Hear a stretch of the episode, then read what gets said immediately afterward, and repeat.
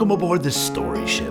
It's just a few days away from Christmas 2021, and I thought I'd tell you a classic. Twas the night before Christmas. So grab your blanket and curl up by the fireplace, for it's time for a visit from Old St. Nick. Twas the night before Christmas, when all through the house not a creature was stirring, not even a mouse. The stockings were hung above the chimney with care, in hopes that St. Nicholas would soon be there. The children were nestled all snug in their beds, while visions of sugar plums danced in their heads. And Mamma in her kerchief, and I in my cap, had just settled in for a long winter's nap. When out on the lawn there rose such a clatter, I sprang from the bed to see what was the matter. Away to the window I flew like a flash, tore open the shutters and threw up the sash. The moonbeams on the breast of the new fallen snow gave the luster of midday to the objects below. When what to my wandering eyes should appear but a miniature sleigh and eight tiny reindeer with a little old driver, so lively and quick, I knew in a moment it must be St. Nick. More rapid than eagles, his coursers they came, and he whistled and shouted and called them by name. Now Dasher, now Dancer, now Prancer, now Vixen, on Comet, on Cupid, on Dunder and Blixen. To the top of the porch, to the top of the wall, now dash away, dash away, dash away all!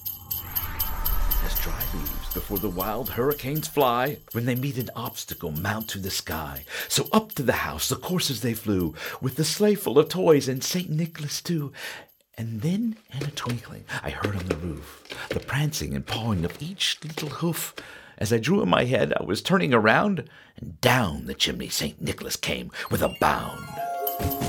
He was dressed all in fur, from his head to his foot, and his clothes were all tarnished with ashes and soot. A bundle of toys was flung on his back, and he looked like a peddler just opening his pack. His eyes, how they twinkled, his dimples, how merry, his cheeks were like roses, his nose like a cherry, his droll little mouth was drawn up like a bow, and the beard of his chin was white as snow. The stump of a pipe he held in his teeth, and the smoke it encircled his head like a wreath.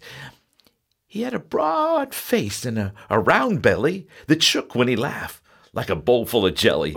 he was chubby and plump and a right jolly old elf, and I laughed when I saw him in spite of myself. A wink of his eye and a twist of his head soon gave me to know I had nothing to dread. He spoke not a word, but went straight to his work and filled all the stockings, then turned with a jerk and laying his finger aside his nose, and giving a nod, up the chimney he rose. He sprung to his sleigh, to his team, gave a whistle, and away they all flew like the down of a thistle. But I heard him exclaim, ere he drove out of sight, Happy Christmas to all, and to all a good night. Ho, ho, ho, ho, ho. Ho, ho, ho, ho, ho, ho,